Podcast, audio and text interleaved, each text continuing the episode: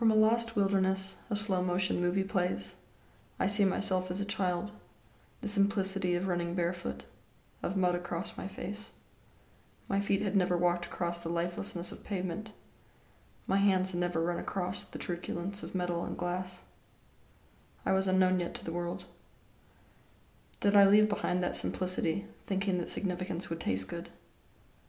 The more they see me, the less they see me, the more of a projection I become whatever they need me to be so that they can love me, whatever they need me to be so that they can hate me instead of themselves. No more simplicity. I have a calling that has lured me away from that wilderness. It has thrust me into the lifelessness and truculence of the world. The churches of my tears scream a eulogy, a eulogy for the joy that once belonged to the people. They do not miss it because they do not remember it. Instead, they walk the pavement, feeling as if something has been lost.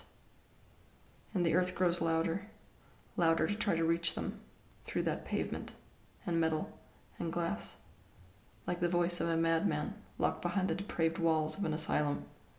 It is the madman who is sane. It is the madman who is sane.